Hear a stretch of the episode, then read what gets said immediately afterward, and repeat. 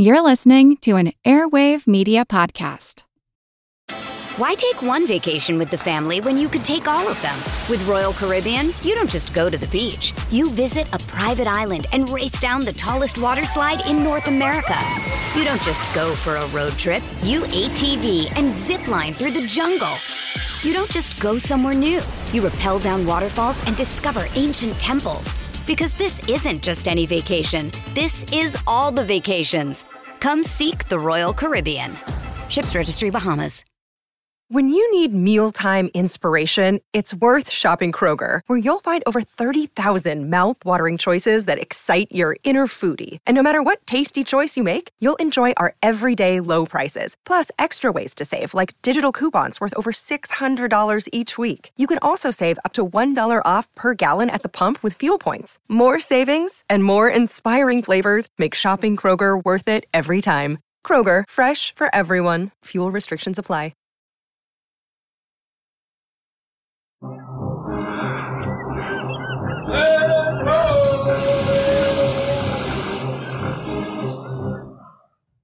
Hello, and welcome to the Explorers Podcast. Today is part two in our series on Matt Rutherford and the first solo nonstop circumnavigation of the Americas.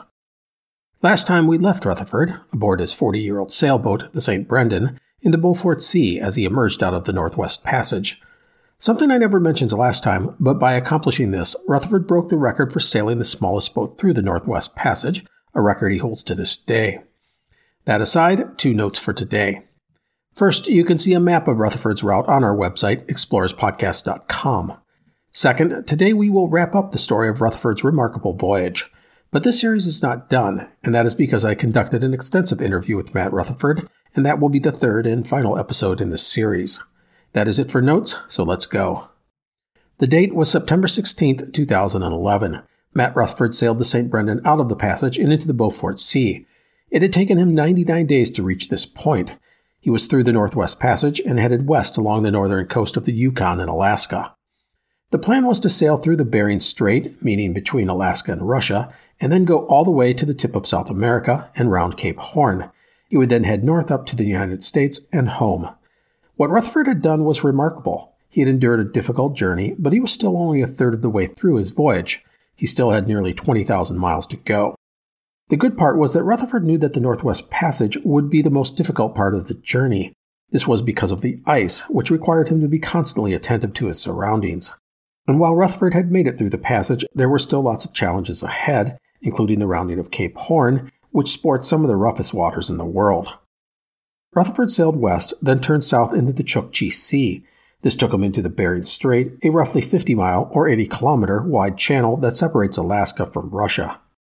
And so through the strait went Rutherford and into the Bering Sea. These are the waters featured in the popular reality show Deadliest Catch and are famed for their treacherous conditions. And you know what? The Bering Sea would live up to its reputation. Here, Rutherford was hit by some of the fiercest storms of the journey, the boat rocking and tossing like he had never experienced. It was just north of the Aleutian Islands that Rutherford and the St. Brendan were nearly overcome by the elements.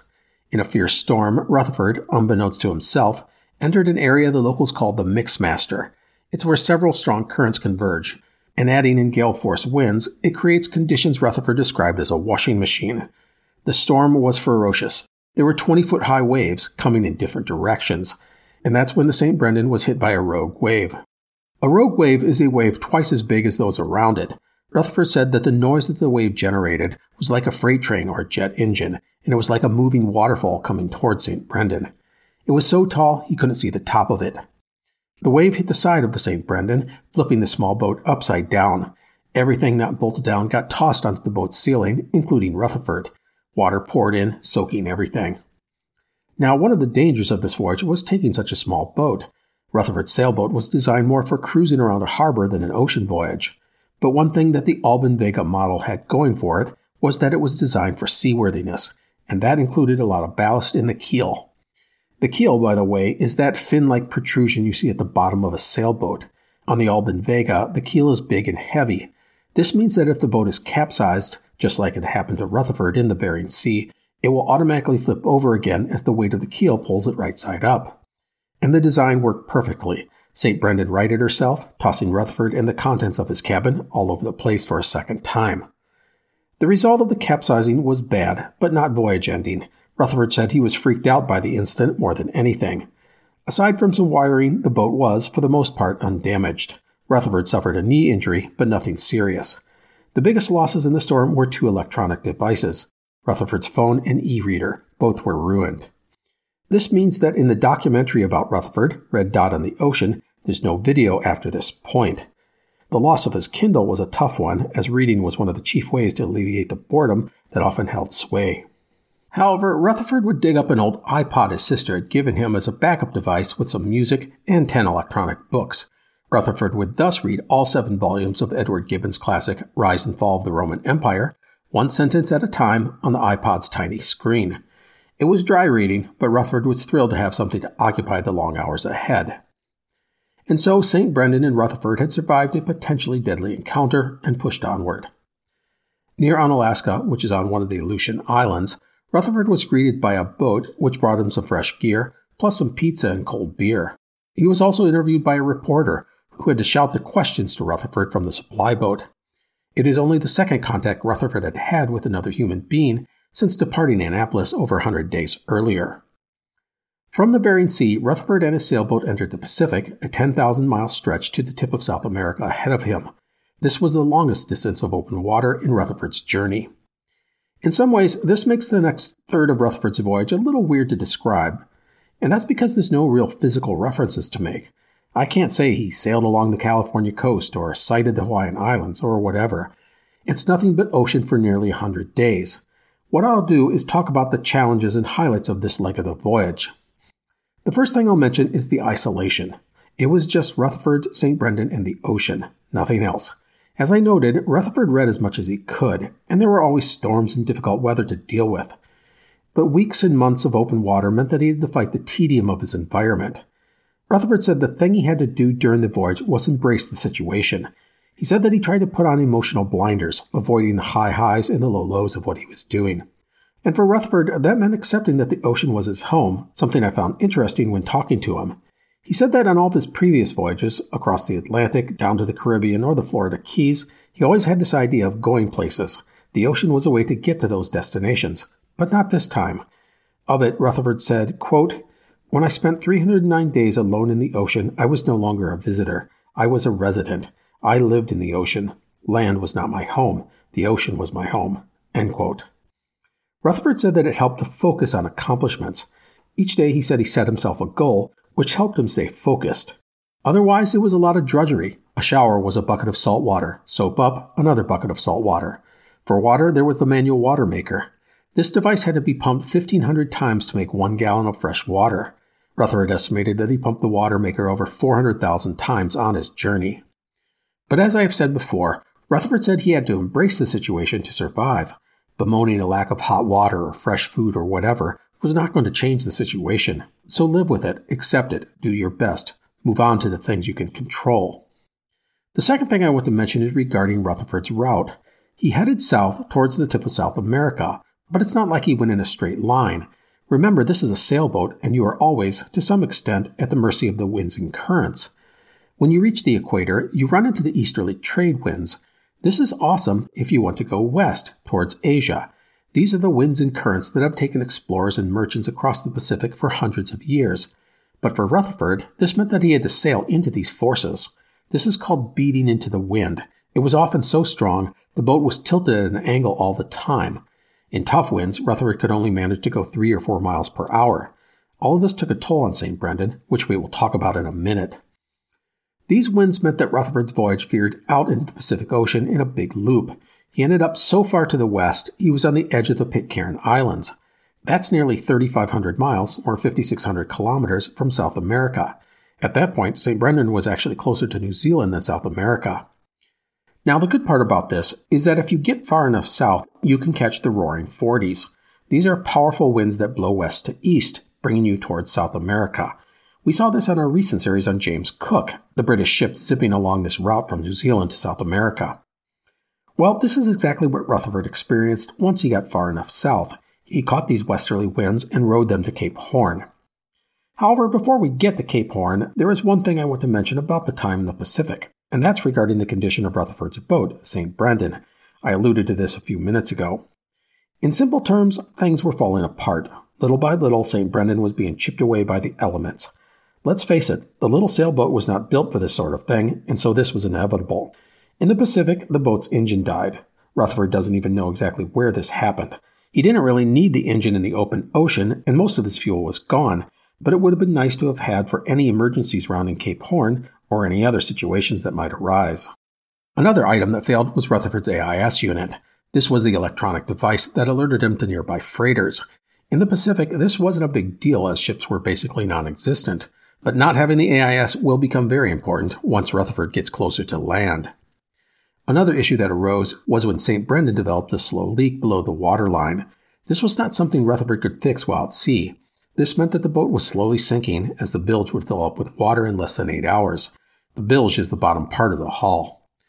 Now, to counter this, Rutherford had two pumps, an automatic one and a manual one. But both of these pumps would fail, forcing Rutherford to manually bail St. Brendan for more than half the voyage. Rutherford had an empty can of corn, the only thing that fit down into the bottom of the boat, which he would use to scoop up water and then dump it into a three gallon bucket. When that was full, he dumped that into the ocean. And so the journey towards Cape Horn was a long slog. Some days were good, some bad. Some days there were storms. Other days Rutherford got caught in the doldrums, his boat barely moving. Near the equator, the interior of the cabin got unbearably hot. Rutherford ended up suffering from rashes all over his body. Now, as Rutherford approached the tip of South America, he knew that what lay ahead was not going to be easy. Waves and storms converge around Cape Horn in the Chilean archipelago, and the waters between South America and Antarctica are a pinch point where all this bad stuff comes together. Cape Horn, Rutherford said, had, quote, some of the most unbelievably terrible waters that are on planet Earth, end quote. He compared going around Cape Horn to climbing Mount Everest, which he added made doing the Northwest Passage like climbing K2.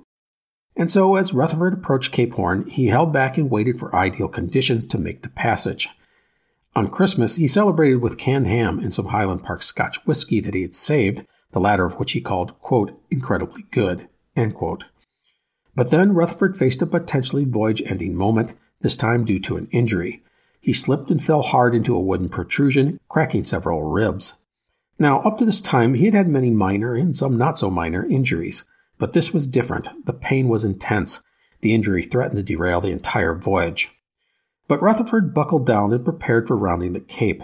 He said he had two reasons for ending the voyage catastrophic injury to himself or catastrophic injury to the boat. The broken ribs were not enough of an excuse to give up. He said, quote, Quitting was the worst thing I could possibly think of. It was worse than dying in many ways because I was so determined to accomplish this. Knowing what lay ahead, Rutherford called friends and family members on a satellite phone just in case things didn't go well. On day 206 of his voyage, Rutherford got the weather window he wanted and made a move to go around Cape Horn. The passage was not an easy one. The waves at the Cape were as high as 30 feet, but Rutherford had avoided the worst of the storms, and soon he was around the tip of South America and in the Atlantic Ocean. And so, Matt Rutherford had completed the second leg of his remarkable voyage. He had made it through the Northwest Passage, sailed the length of North and South America, and rounded Cape Horn. Now he had to sail north towards his starting point in the United States. He had been at sea for more than 200 days and had another hundred or so to go. eBay Motors is here for the ride. Remember when you first saw the potential? And then through some elbow grease, fresh installs, and a whole lot of love, you transformed 100,000 miles and a body full of rust into a drive that's all your own. With over 122 million parts for your number one ride or die, you can make sure your ride stays running smoothly brake kits, LED lights, exhaust kits, turbochargers, bumpers, whatever your baby needs, eBay Motors has it. And with eBay Guaranteed Fit, it's guaranteed to fit your ride the first time, every time, or your money back. Plus, at these prices, you're burning rubber, not cash. Keep your ride or die alive at ebaymotors.com. Eligible items only, exclusions apply. Why take one vacation with the family when you could take all of them? With Royal Caribbean, you don't just go to the beach. You visit a private island and race down the tallest water slide in North America. You don't just go for a road trip. You ATV and zip line through the jungle. You don't just go somewhere new. You rappel down waterfalls and discover ancient temples. Because this isn't just any vacation. This is all the vacations. Come seek the Royal Caribbean. Ships Registry Bahamas. As St. Brendan sailed into the Atlantic, Matt Rutherford celebrated completing the second leg of his journey with a bottle of wine. The wine had been given to Rutherford years earlier by an Englishman. The bottle had been all over the world Europe, Africa, the Caribbean, and across the Atlantic multiple times. The Englishman had told Rutherford to save it for a special occasion. As Rutherford had just rounded Cape Horn and was now down to drinking only water and coffee, he decided that this qualified as a special occasion. He said that the wine tasted amazing. One of the things he missed at this point was anything with taste to it. And so, with Cape Horn rounded, Rutherford was now on the final leg of his journey. And knowing this, it put everything into a fresh perspective, with Rutherford saying, quote, After Cape Horn, after 220 days at sea, in some ways I didn't want to return. I just wanted to stay out in the ocean forever. There's a sense of freedom, this kind of ultimate freedom that you experience when you've been alone at sea for that long. End quote. But frankly, there was no way Rutherford was going to stay in the ocean forever, or even another year. As we talked about earlier, the St. Brendan was falling apart. In addition to the failed engine and AIS unit, two of the boat's GPS units were broken. His navigation lights were out. The boat's mast was going bad, meaning it was starting to compress the deck under it. Plus, the hull was warping and the boat was taking on too much water. Also, his VHF radio, which he used to communicate with other ships, was broken, and Rutherford still had three months at sea ahead of him. Now, Rutherford did not go directly north along the South American coast. Like in the Pacific, he had to work with the winds and currents. This drove him northeast, and he got within 300 miles of South Georgia Island, which is famous as the destination of Ernest Shackleton on his endurance voyage. Shackleton is one of Rutherford's heroes. By the way, the open water sailing, in some ways, was easier according to Rutherford, and that's because your navigation doesn't always have to be perfect. If you're off by 20 miles, or even 100, it's not a big deal, and outside of a big storm, the waves don't get you. Rutherford said it's the sharp, pointy things that are the biggest dangers to a small boat, such as rocks and icebergs. And so north went Rutherford and St. Brendan. It was off French Guiana, which is on the northeast corner of South America, just north of Brazil, that Rutherford had another near disaster. Remember, he had no AIS unit to warn him about other ships. He had no running lights and no radio. It was nighttime, and Rutherford woke to see the lights of a freighter before him. The freighter would not have seen the St. Brendan in the darkness of the ocean, and if they struck the little sailboat, they wouldn't have even realized they had done so. Without an engine, remember that had failed, Rutherford only had his sails to try and avoid being crushed. He said he tried to yell out to the freighter, but there was no way they could hear him. And so Rutherford desperately worked to turn St. Brendan away from the freighter. With only his sails to work with, everything, he said, happened incredibly slowly. And then, as St. Brendan got within about 50 feet of the freighter, the wave created by the ship caused Rutherford's boat to do a 180 degree turn. Thus, he barely avoided the freighter. So, with another disaster dodged, Rutherford pushed north. Around this time, Rutherford was interviewed by David Sheinin for the Washington Post. He did the interview via basic satellite email. Sheinin would write, quote, by now, some 20,000 miles into this audacious odyssey, nearly everything on board Matt Rutherford's boat is entirely flat out busted, rotted through, waterlogged beyond repair, or otherwise reduced to ballast. The fascinating thing was that people outside of the sailing community were beginning to take note of Matt Rutherford. His expedition was bigger than anything he could have imagined, and donations came into crab to support the voyage and the organization. Onward went Rutherford and his battered little boat past the Caribbean and up the eastern coast of the United States. On day 301, 600 miles from his destination, Rutherford was met by his friend, Simon Edwards. Edwards put some food and batteries into a cooler and floated it over to St. Brendan. It was a shot in the arm for Rutherford, who was tiring badly. Having some human contact rejuvenated him, and he pressed onward. As I noted, Rutherford's voyage had taken on a life of its own. Stories about him were running all over the world. On the floor of the United States Senate, Iowa Senator Tom Harkin acknowledged and praised Rutherford and his journey. And so, as Rutherford moved up the eastern coast of the United States and approached Chesapeake Bay, the main concern now were the winds and currents, as Rutherford had no engine. Chesapeake Bay has a natural flow out of the bay and into the ocean. If the winds don't cooperate, a boat can struggle to enter the bay. On day 308 of his voyage, Rutherford and the St. Brendan approached the mouth of Chesapeake Bay. Here there is a bridge tunnel that spans the width of the bay, more than 17 miles. For Rutherford, the bridge was technically his finish line. Once he passed the bridge, he had accomplished what he had set out to do. Rutherford got to within a few miles of the bridge. He could even see it. The finish line was in sight. And then the winds died and the tide began to push him back out to sea.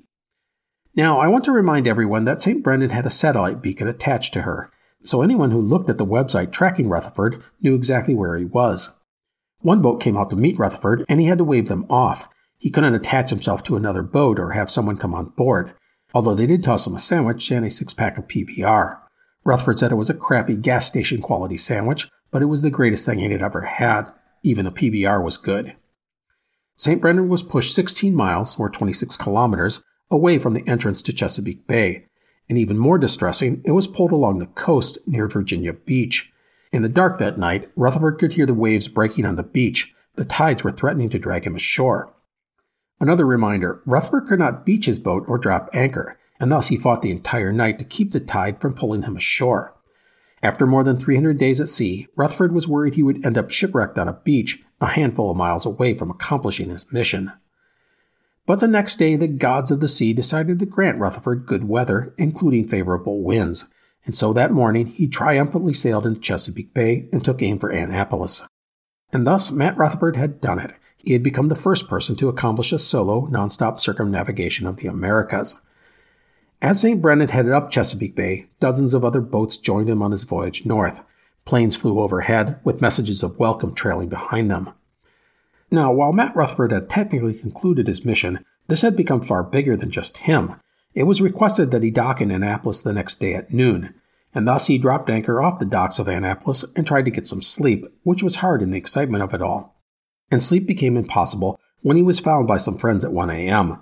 You have to remember that he still had the satellite beacon on his boat. He proceeded to celebrate all night. And so on April 21st, after 310 days at sea, Matt Rutherford and St. Brendan pulled up to a dock in Annapolis to the cheers of friends, family, and thousands of supporters.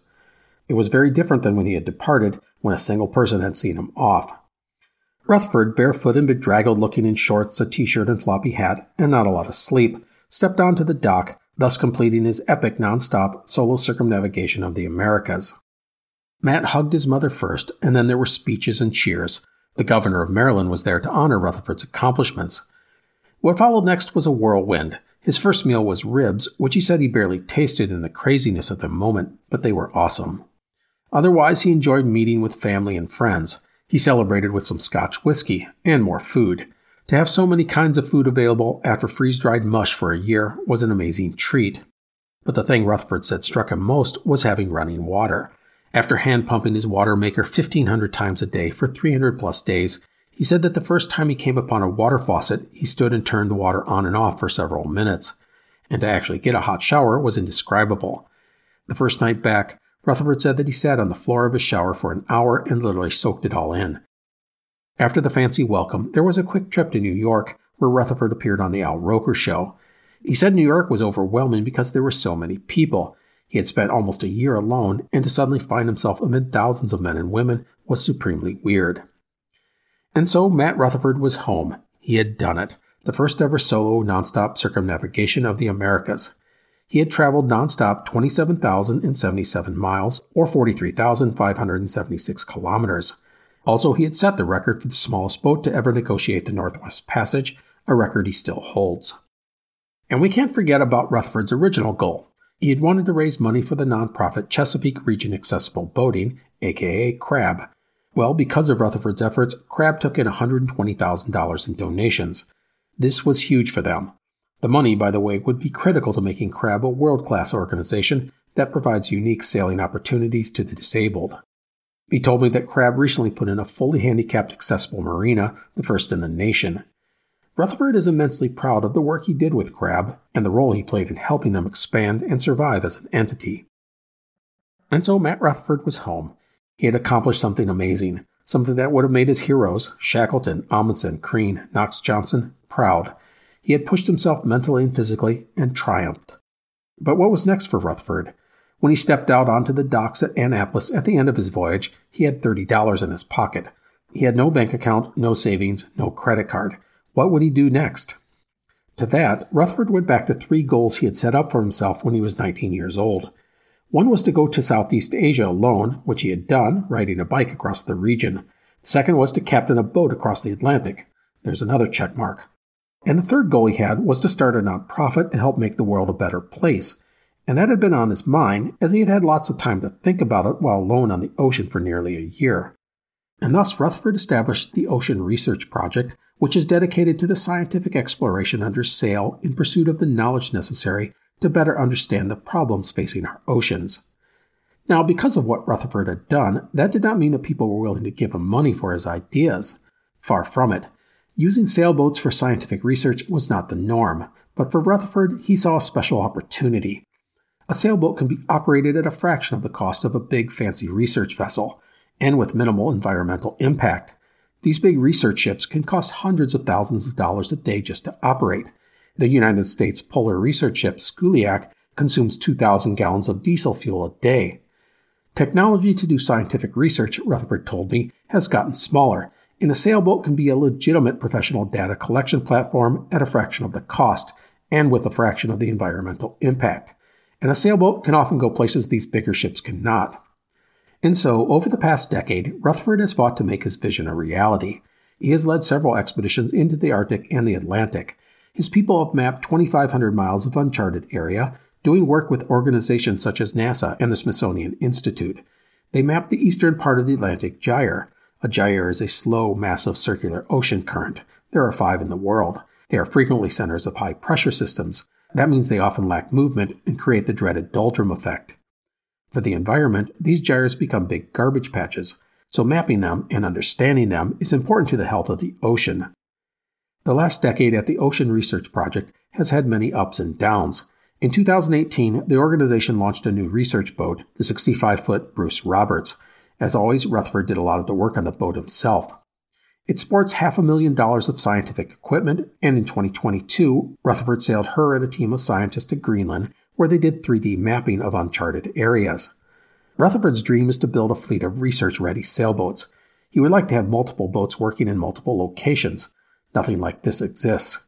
And with that in mind, let's not forget what Rutherford said about his ideas. He tends to get an idea, get comfortable with the idea, then expand on the idea until it can't be expanded any further so who knows what he ultimately will do. No matter, Rutherford loves what he is doing, even if he hasn't drawn a salary from the organization in more than 10 years. Of the Ocean Research Project, he said, quote, This organization I've created gives me the ability to fulfill that need for adventure and exploration that's ingrained in my bone marrow, but do it in a way where I feel like I'm giving back to the ocean and doing something helpful for humanity. End quote. Rutherford's organization has done and continues to do some wonderful things if you want to learn more about the organization, go to their website, oceanresearchproject.org.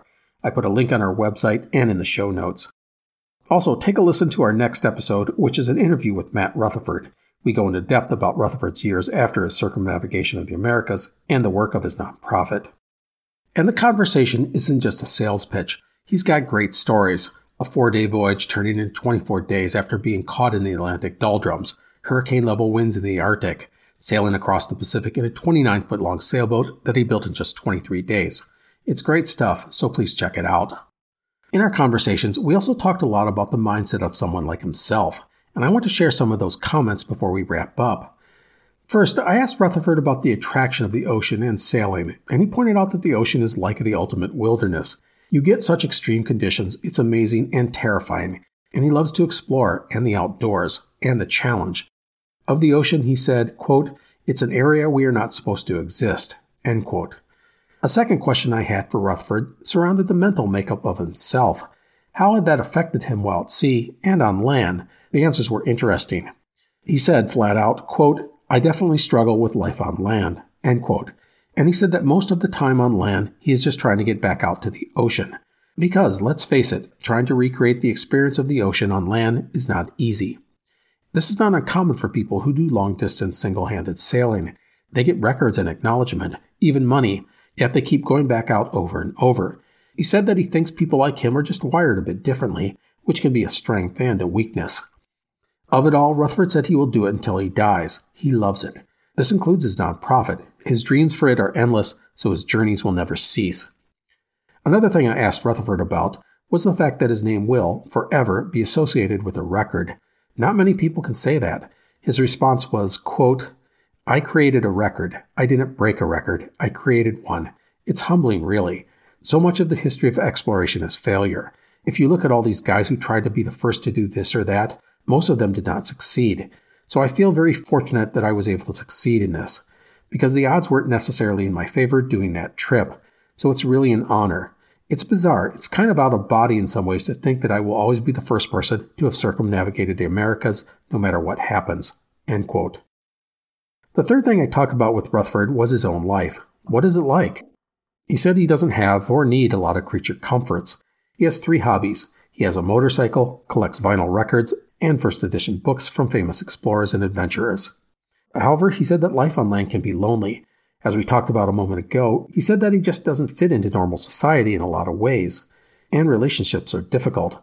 Of it, he said, quote, I was alone in the ocean for 309 days going around the Americas.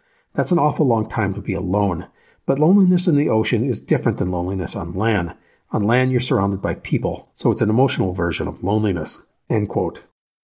With regards to his work, he never imagined he would spend so much time chasing funding, but that's a big part of what he does. And as he gets older, he said that he thinks more about the future, wondering about things such as health insurance and financial security. But as I said earlier, Rutherford has goals for the future, and he will chase those goals until he dies. The last thing I asked Matt Rutherford were for any thoughts about his life and his voyage. He had two comments for me. First, he noted that by age 16, he had been in jail five times and rehab twice, but he stressed that you can't force change. He had had to want to make a change, and it was a slow process. It's not like it happened all at once. Second, he said he has always had goals. Goals, he said, should be part of our lives. And he added, Your goals should scare you a bit. He said that if a person looks at him like he's a bit crazy after telling them a goal, he knows he's on the right track. But goals give you focus. Goals get you to an end point. Rutherford made goals when he was 19, goals many thought would have been possible and he made goals in the middle of the ocean, which gave Rutherford a framework to survive and move forward each day. And he continues to dream and create goals, which, as he said, he'll keep striving for until he dies. So that is it, the story of Matt Rutherford and the first solo nonstop circumnavigation of the Americas. I hope you enjoyed it. Next time, we will have an extensive interview with Rutherford. I can't thank him enough for all the time and enthusiasm he gave to me. The interview, by the way, is a freewheeling affair, with Rutherford talking about his life, the circumnavigation, his efforts with the Ocean Research Project, and a lot more. It's great stuff, so please join us. If you want to know more about Matt Rutherford and his story, there are several sources available. First, you can watch a documentary about Rutherford's voyage called Red Dot in the Ocean. You can rent, buy, or stream the film on various services. It is a great way to get more of an on the ground feel for what Rutherford went through. Second, you can visit solotheamericas.com, a site dedicated to his voyage. Third, go to oceanresearchproject.org to learn more about the work done by the nonprofit started by Rutherford. The site provides links to the organization's YouTube, Facebook, and Instagram pages. Fourth, another fun option is Matt's podcast, the Single Handed Sailing Podcast, where Rutherford tells sailing stories. Warning, it's not family friendly, but it's very enjoyable. And fifth, Rutherford has been working on a book so let's hope we see that in the near future. If you are interested in helping out Matt Rutherford, you can go to the Ocean Research Project's website and donate, or you can become a patron of his podcast. I will wrap up by just saying that it's been really fun to do this story. It was so unique to actually talk to my subject and really get an insight as to why they do what they do. It's really an extraordinary thing to make the leap from wouldn't it be cool to do this or that or whatever and actually doing it. And you can see that people like Matt Rutherford have a personality and an obsession that literally compels them to attempt things most of us find crazy, such as circumnavigating the Americas. In some ways, it helps me understand why I sit in the basement of my home in the middle of Wisconsin and read and write and tell these stories, as opposed to hopping on a boat and trying to sail around the world or climb Mount Everest. Anyhow, it has been special.